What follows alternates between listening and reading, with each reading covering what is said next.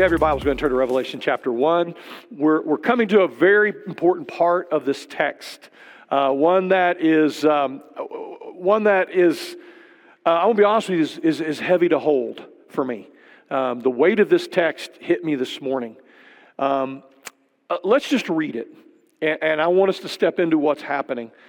Look what it says. Behold, see that word right there? I, I can't the weight of that word is upon me this morning, guys. I, I just cannot even begin to tell you um, how important that word is. The weight of that word, what it means to us as a church. Um, matter of fact, guys, it's such a heavy moment. I need us to realize that this letter came from God Himself. Not that all the other scriptures doesn't, but this one is unique in that it went from God to Jesus to an angel to John to us. The entire first section is God doing the introduction. And he's now ending that introduction. And he ends the introduction with the word in verse 7 of behold. It is there to get our attention. It's demanding that we stop. We saw the same word, guys, at the birth of Jesus. How many times? Behold, behold, behold. But it was by angels, it was never by God. It means to do this to stop Give your complete attention to what is being said. It is to come with the intention of grasping this truth. First, he wants you to gaze at it, to take it in. Let the Holy Spirit have the time to teach it to you so you can grasp it. In other words, not just understand it, recite it, but you can internalize it so it can absolutely change you. That's the purpose of the word behold. Because the one who told us that he died for us in verse 5, his return is being announced in verse 7. And it's being announced by God the Father.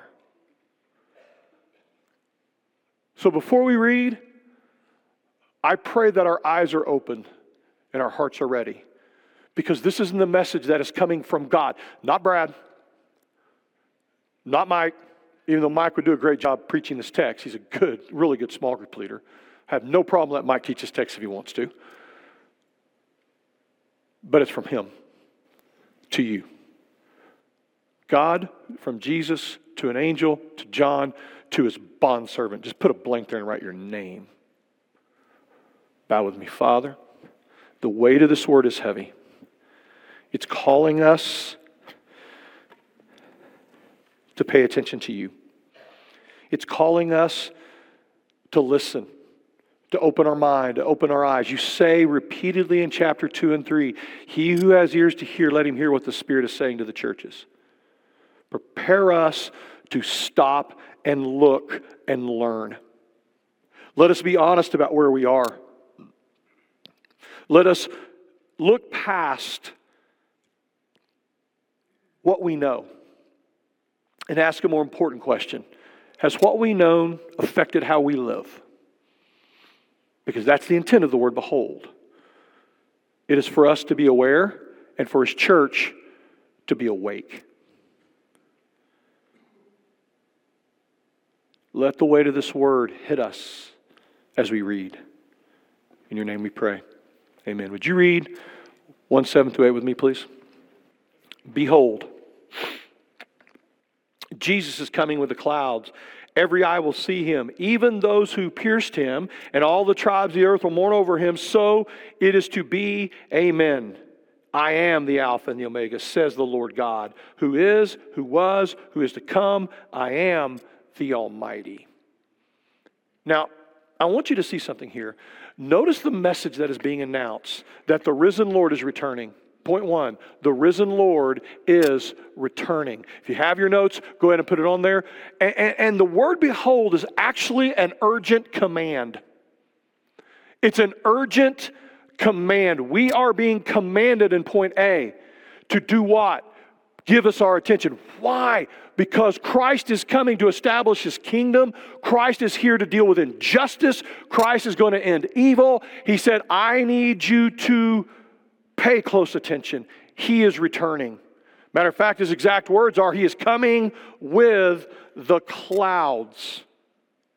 Matter of fact, when we see that phrase, He is coming, it actually means something that Jesus is already on His way.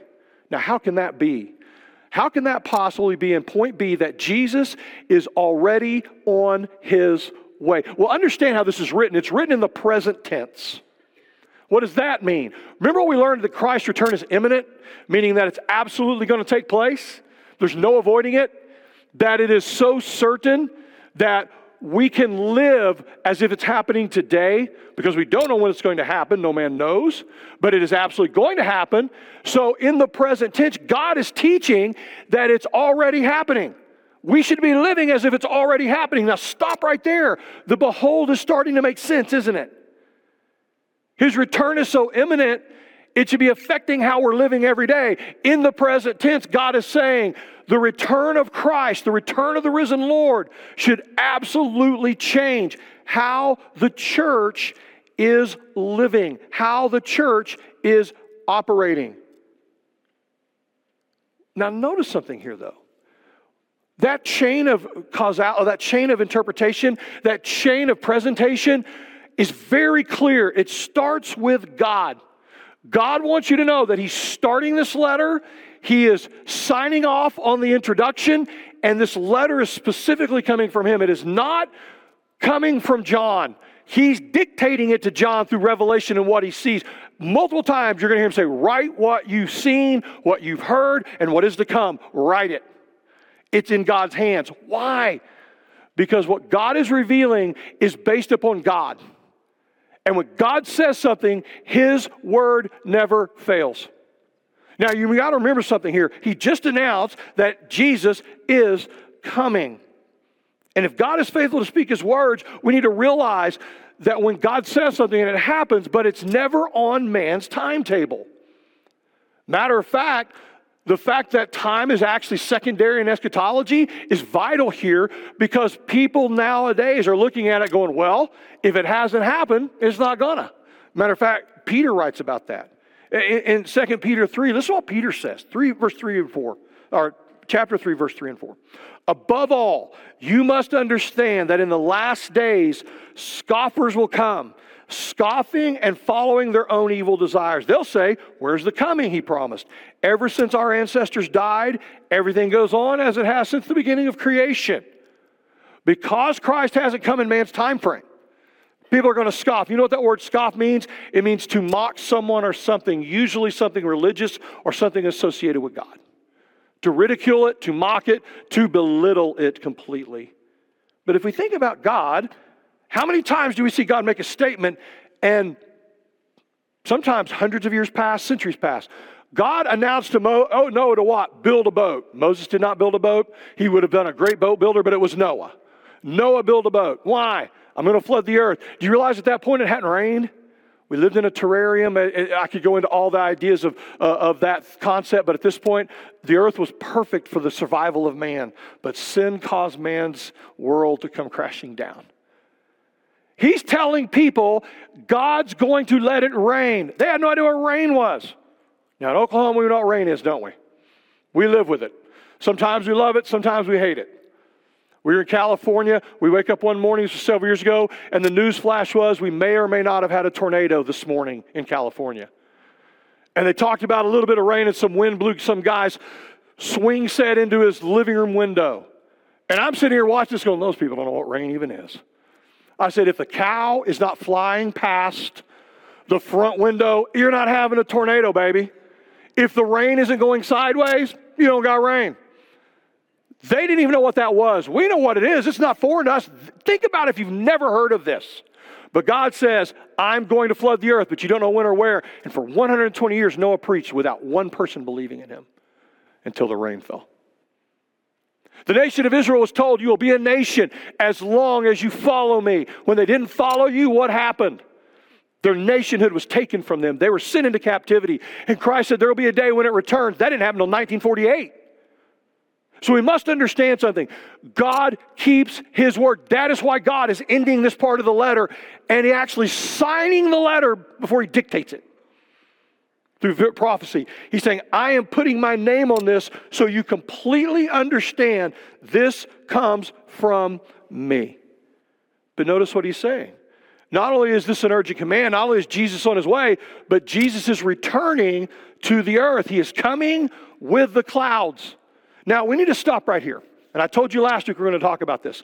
We need to understand the difference between the rapture of the church and the return of Jesus Christ. Because they're two completely different things. Completely different things. Obviously, as we're talking here, he's coming with the clouds. This is not talking about the rapture. This is talking about the return. This is built around Revelation chapter 19. It is not built around the rapture church. So I want us to be able to understand the biblical distinctions between the return and the rapture. Very important that we understand those as we go forward. For first of all, I want you to understand something. When we're talking about the rapture of the church, one of the primary passages, 1 Thessalonians 4 17. After that, we are still alive and are left. We'll be caught up together with them in the air, in the clouds, to meet the Lord in the air. So we'll be with the Lord forever. That's one of the primary verses about the rapture. But I want you to see some distinctions about it. Understand how the rapture starts. It starts with a trumpet blast. That's the verse before this in 416.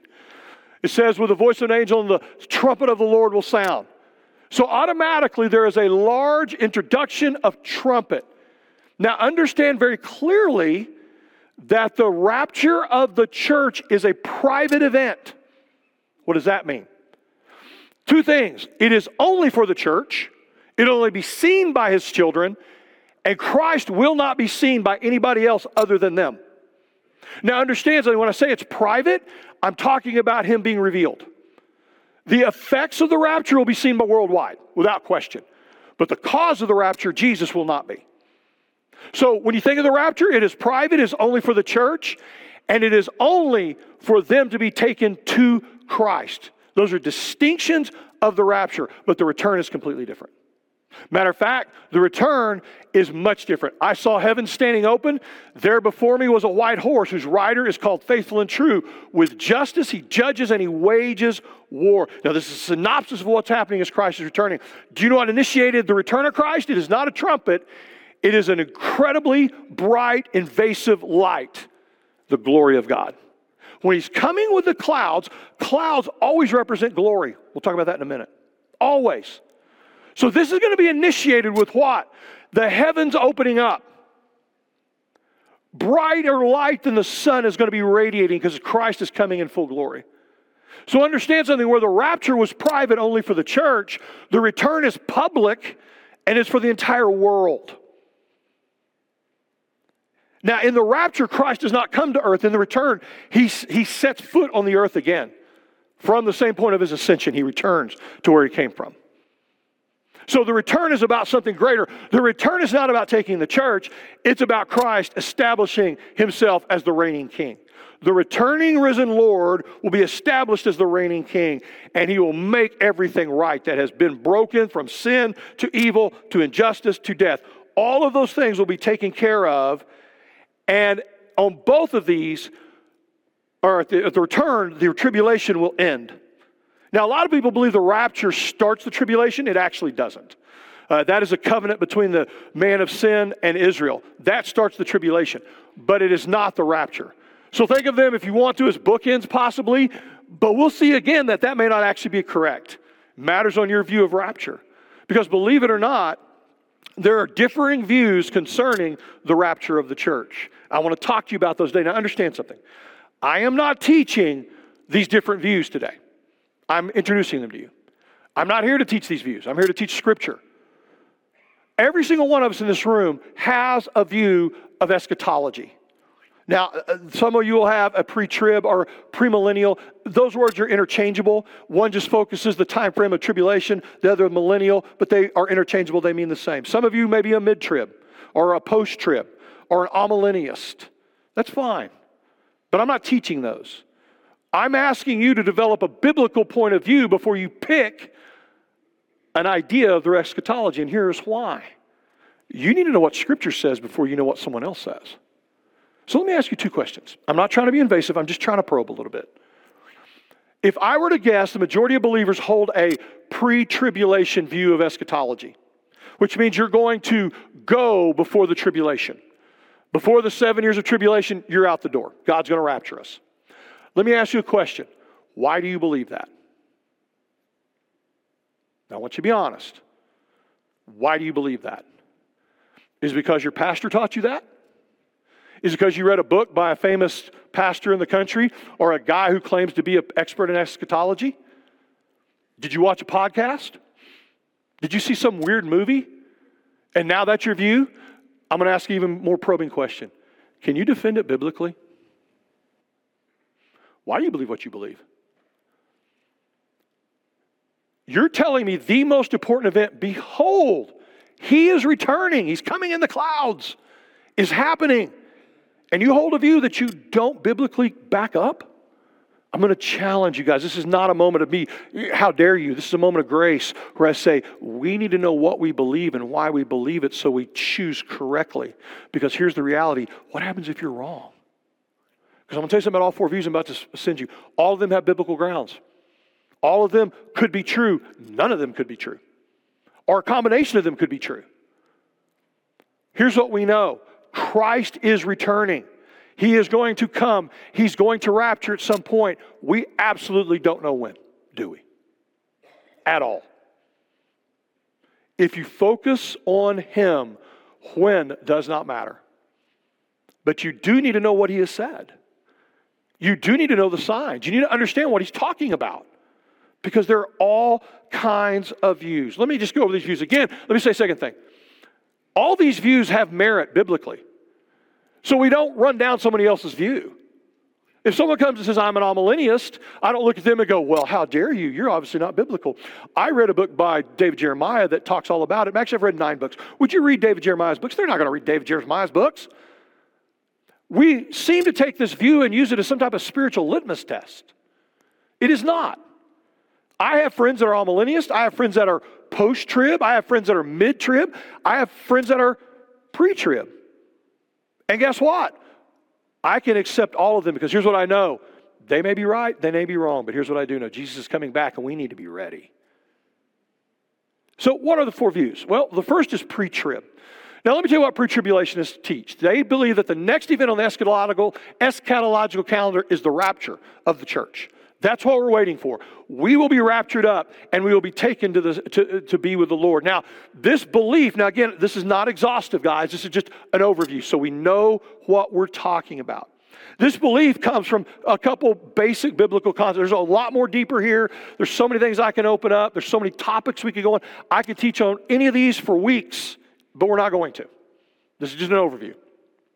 They believe in 1 Thessalonians chapter, uh, let me make it 3, 10 to 11, there's a promise to the church that they will not experience the wrath of God.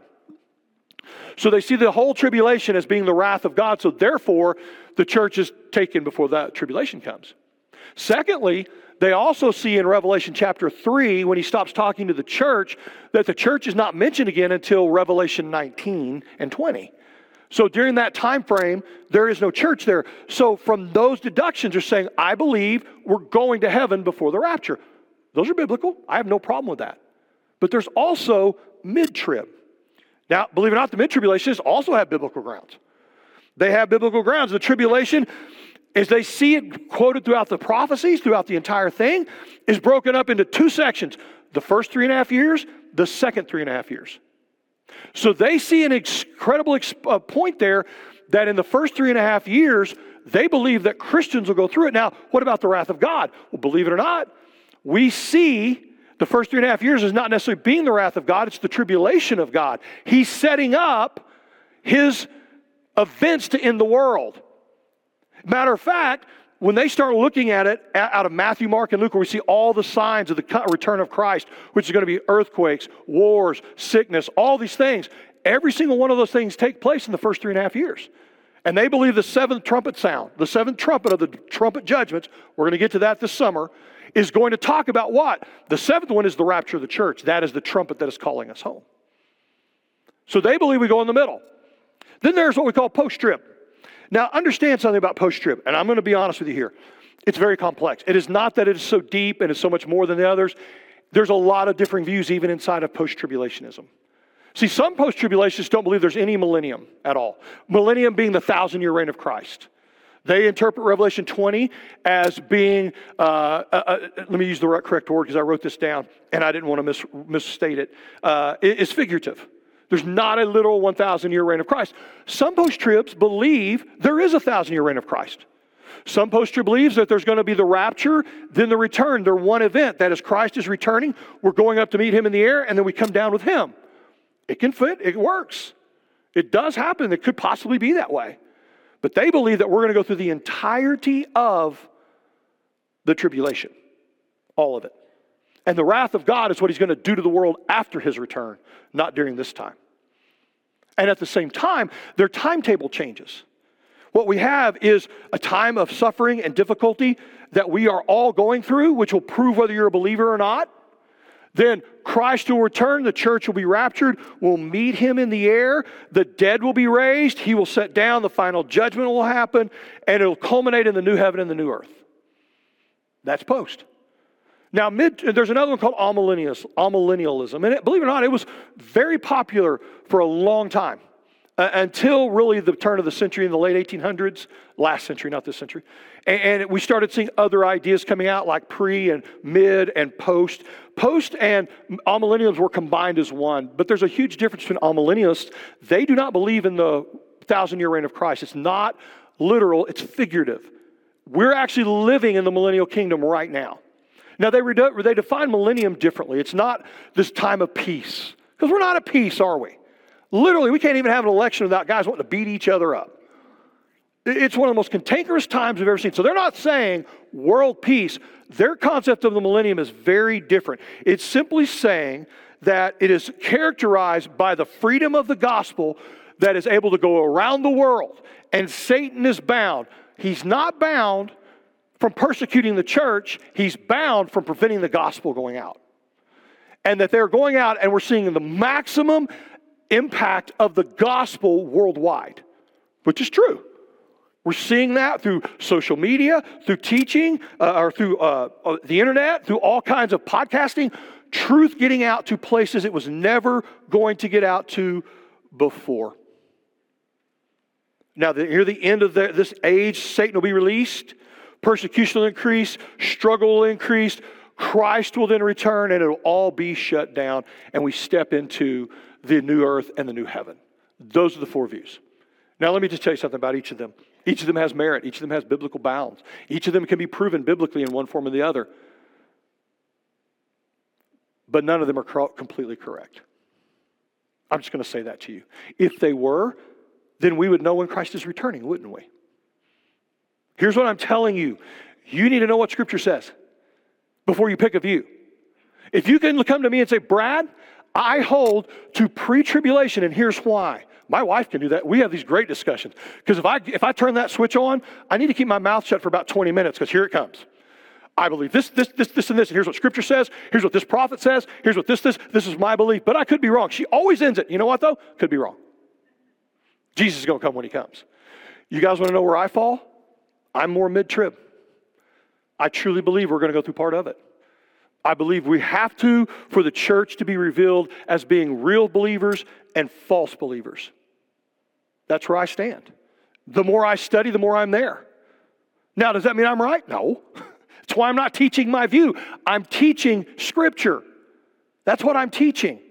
And guess what? The more I study, that may change because I'm flexible enough to know I'm not smarter than Jesus Christ. And Jesus said, No man knows. So, what do we need to do? Pursue Him, and when won't matter. We'll know what we believe, we'll know what to look for, we'll understand the signs of the times, we'll understand what to do, when to do it, how to do it, but we will not say this is exactly when it's taking place. Avoid teachers who tell you this is when Christ is returning. Because usually at the end of that statement, he says, in order for that to happen, we need what? Money. Buy my book, get my tapes, come to my conference. Absolutely not. Scripture's free. You need to know why you believe what you believe. Because why? He is coming. But notice something else. We need to see this next point. But when he's coming, he is fully revealed at his return. Do not miss this. He is coming with the clouds. Christ is returning in full glory. Clouds always represented the manifest glory of God every time. When the nation of Israel was taken out of Egypt, what led them during the day? A cloud. Fire by night, a cloud by day. When Moses met with God in the tabernacle, what happened? The cloud ascended to the entry of the tabernacle, and Moses connected with God. We consistently see the cloud of his glory. We see in Acts when Jesus is ascending to heaven, what's he go? He ascends into the clouds. All of it is a picture of his manifest glory. The light, the glory, all that God is, is put on display. But remember something about God's glory. When it comes, it does not just illuminate. Don't think of this as light alone. This is not like you turning on the light in a bedroom or spotlighting a deer. You shouldn't be doing that, that's illegal, but spotlighting something at night. This penetrates this is out of a, this radiation is from his very character, his very nature, that from it, his holiness, his purity, his power, his endlessness all radiates from him. And when we step into his presence, nothing is hidden. It doesn't just illuminate our outside, it penetrates our heart and our mind, our soul, and we are laid bare before him. Just as Isaiah falls on his face in Isaiah 6 and says, I'm a man of unclean lips. I live among a people of unclean lips. Did God ask for that? Absolutely not. Why do you think the angels cover their face and their feet and they constantly scream, Holy, holy, holy is the Lord God Almighty? Do you think it's a script they follow? No, it is presence, that's what it demands. We will be in the radiating glory of the living God.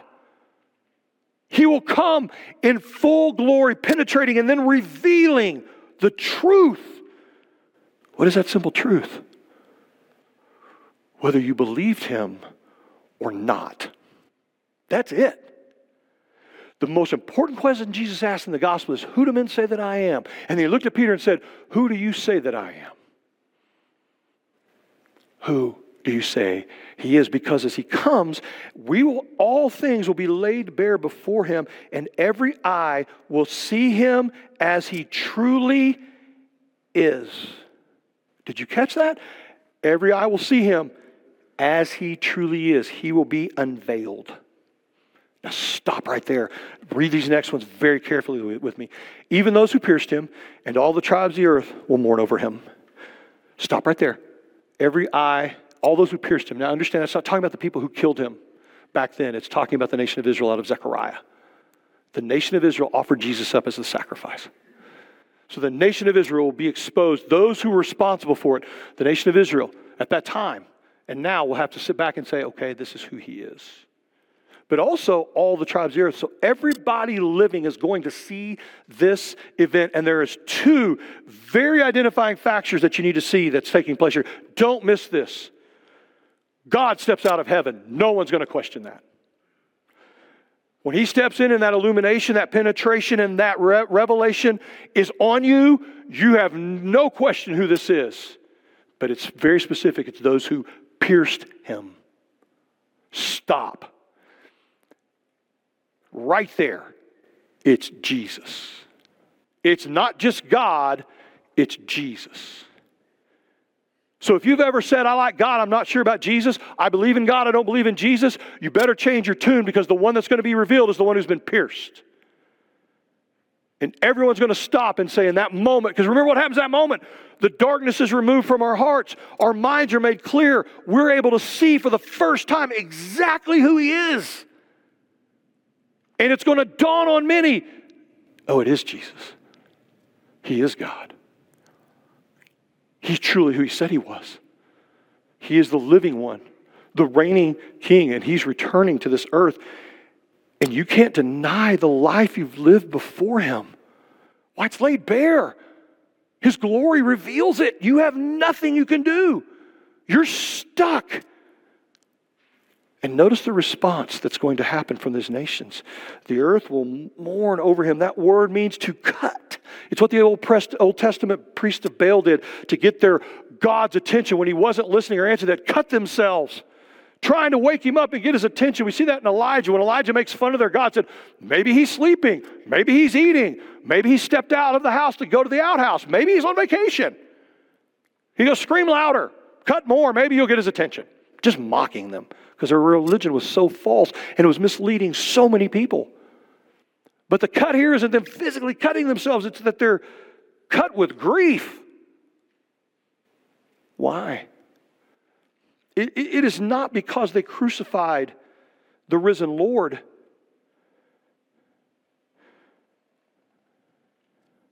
But the certainty of their eternity has been established. They're condemned, and they know it. I need to draw this picture for you this day. Please, please stop and listen to me. Don't move. No one leave. There's two groups in this day those who know Christ and those who don't. Those who don't have already been seen as mourning. What will the Christians be doing? We will be on our face.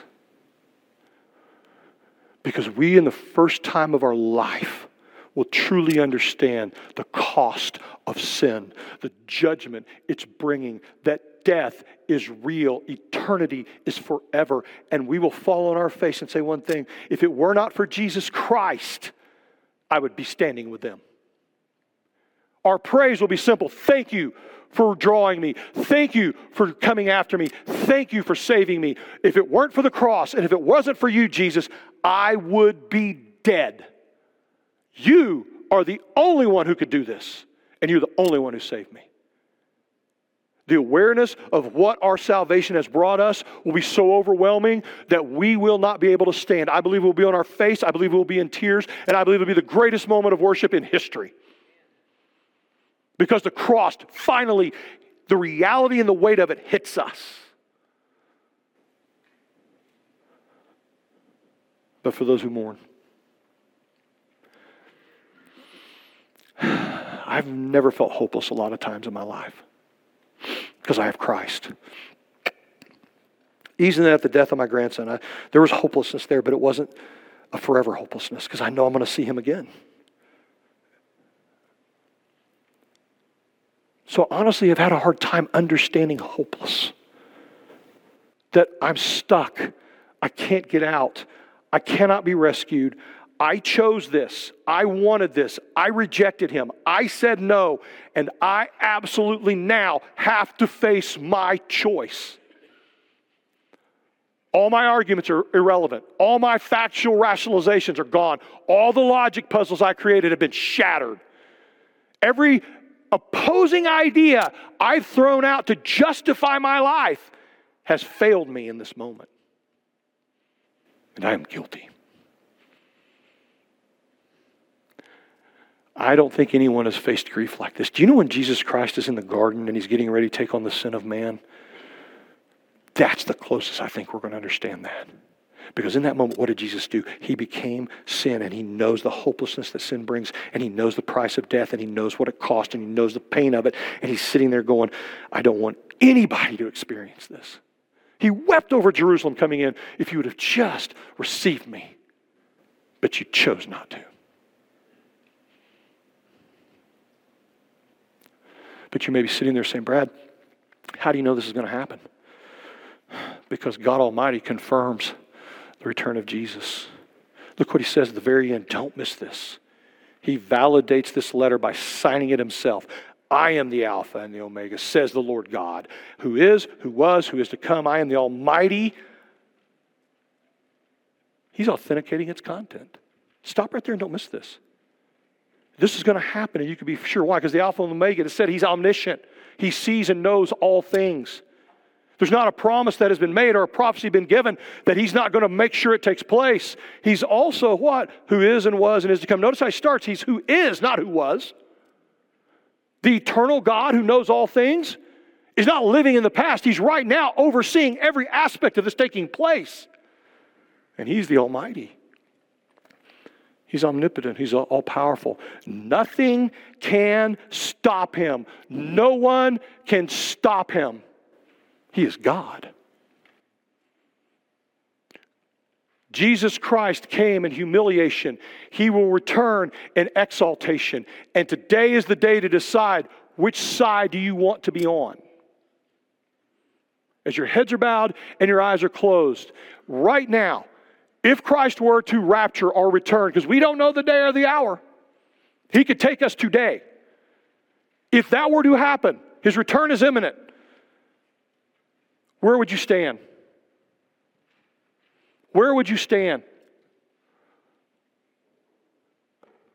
Will you be on your face in worship and thankfulness and love because you believed in a God and you took him by faith and he forever changed your life? And living for him became what you were about. Are you going to hold to your excuses and your rationale and everything else you've believed in?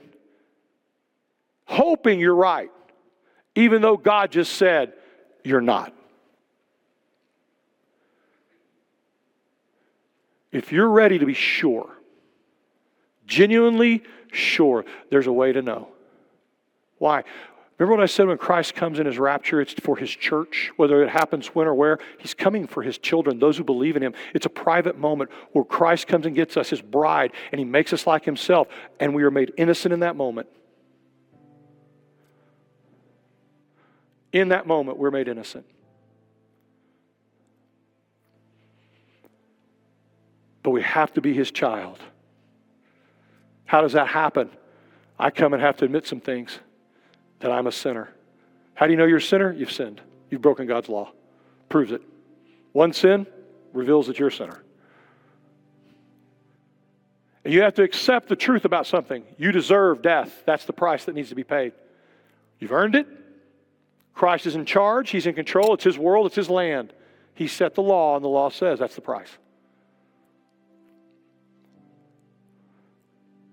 And then you have to come and admit some things to God.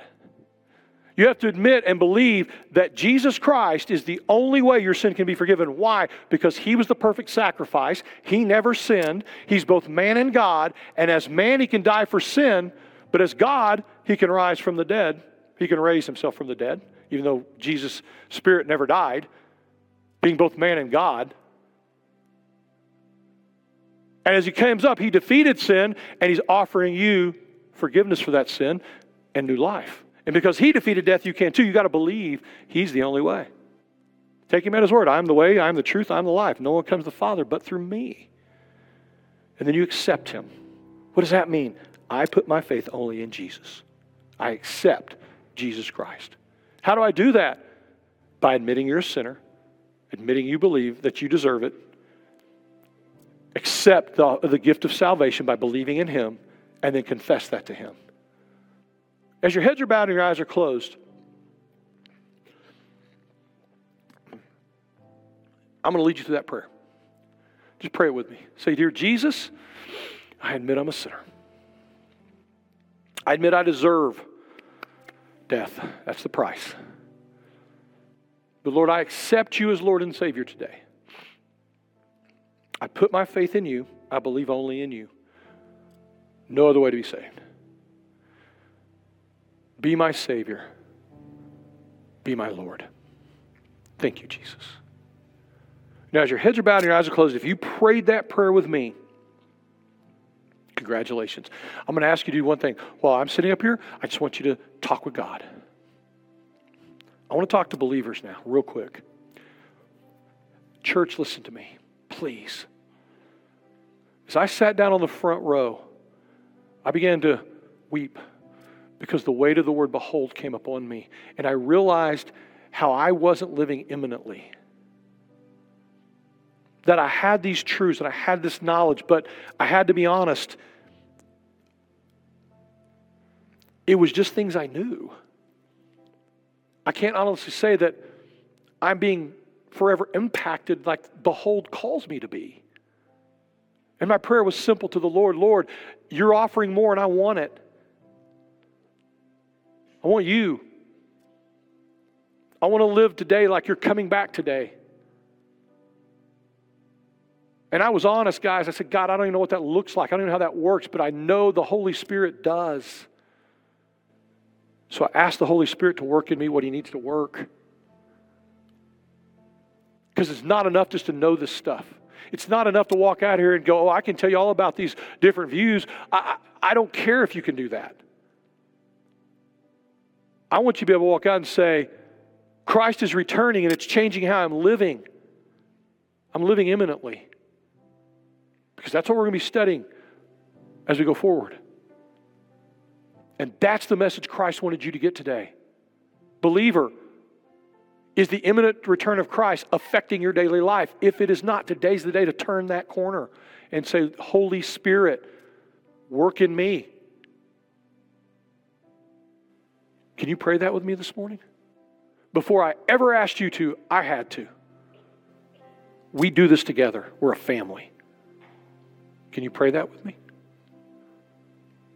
Let's pray that now. Dear Jesus, you've given this message for us to live imminently, that the reality of your return is changing how we live every day. There's nothing we can do to change ourselves, God. We know that.